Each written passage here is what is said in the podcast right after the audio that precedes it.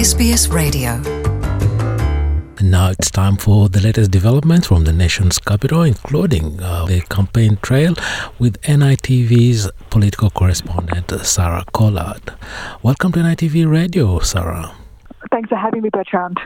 Yeah, now, Sarah, what is the latest uh, from Canberra this Monday morning? Today it's all about the wash up from the uh, leaders' debate, which was hosted on Channel 9 last night, and it really descended into a bit of a fiery shouting match between uh, Labor leader Anthony Albanese and Prime Minister Scott Morrison.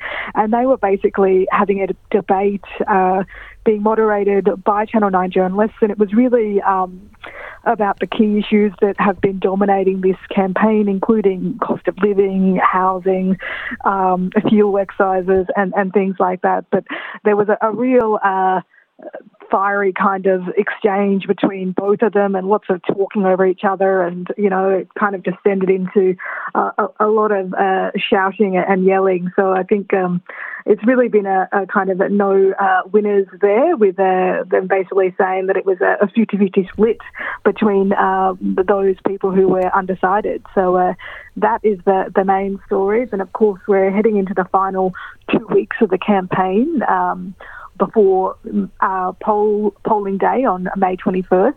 And today is the first day that voters can actually cast their ballots early. So there's a lot to uh, unpack this week, and um, the campaigners are really looking at trying to get every vote that they can before the final day. Yeah, and this comes in the backdrop of the leaders' debate yesterday. And one of the issues was actually a stoush within the Liberal Party itself uh, around uh, the Racial Discrimination Act.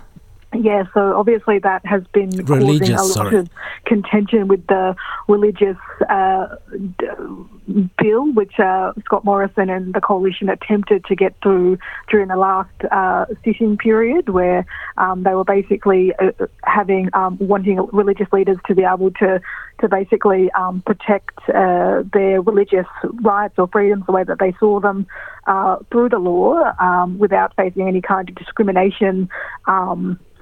Blowback, but this has been incredibly contentious and, and brutal with uh, a number of MPs crossing the floor over that period.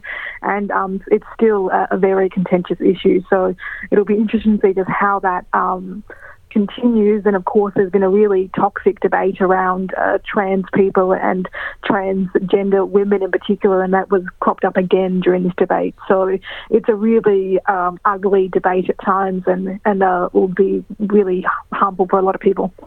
And when it comes to Indigenous affairs, uh, what is the latest uh, that uh, we can highlight today? The leaders' debate, there wasn't much mentioned at all, unfortunately. Um, but there are uh, a number of issues. So there's been renewed pushes to support the Uluru Statement from the Heart. And uh, over the weekend, uh, the um, Minister for Indigenous Australians announced a big funding commitment for Indigenous tourism if they are re-elected, saying that they'll uh, recommit uh, $40 uh, to an Indigenous uh, tourism fund. So that's a, a, bunch of grants that they've run. They'll uh, do a second um, running of those for people to, to take part in, to take advantage of the um, this funding for um, tourism operators and particularly Indigenous tour- touring operators um, after just being decimated by the pandemic over the past two years. So that is something that they've uh, announced over the weekend.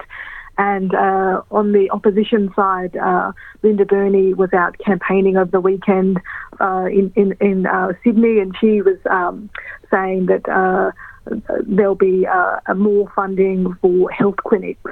Um, to uh, rec- receive and upgrade their facilities, particularly in the Goodna Clinic. So they'll receive um, just under $3.5 million to expand their facilities, and, and, that goes to a number of commitments that the Labor has made on improving access to Indigenous run organisations and Indigenous health clinics and, and, and, and, and allowing mob there to access uh, healthcare and primary care throughout uh, the country, really. Yeah, well, two weeks uh, to the polls, and the latest uh, actually polling shows Labor leading the coalition. That is a another uh, interesting development with um, Labor leading the polls for the first time in this election campaign.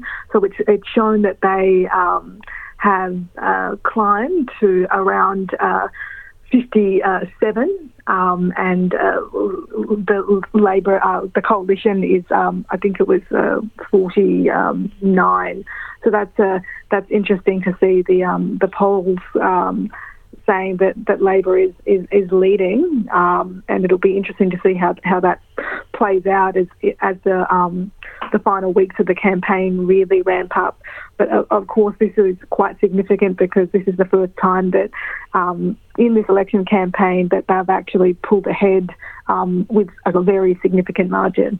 Yeah, that's really an excellent uh, something that's uh, interesting to observe, especially considering uh, uh the gotcha moments against um, Anthony Albanese, unable to respond to some questions. Interesting to see this development. Yeah, so there's been a lot of, uh, I guess, um, focus on the gaps over the past few weeks, um, particularly on uh, Anthony Albanese's side with uh, him uh, failing to know the unemployment rate and uh, the NDIS scheme. But uh, he's um, basically hit out against that over the past few weeks, saying that, you know, these are really detailed policies and he wants to, to focus on that.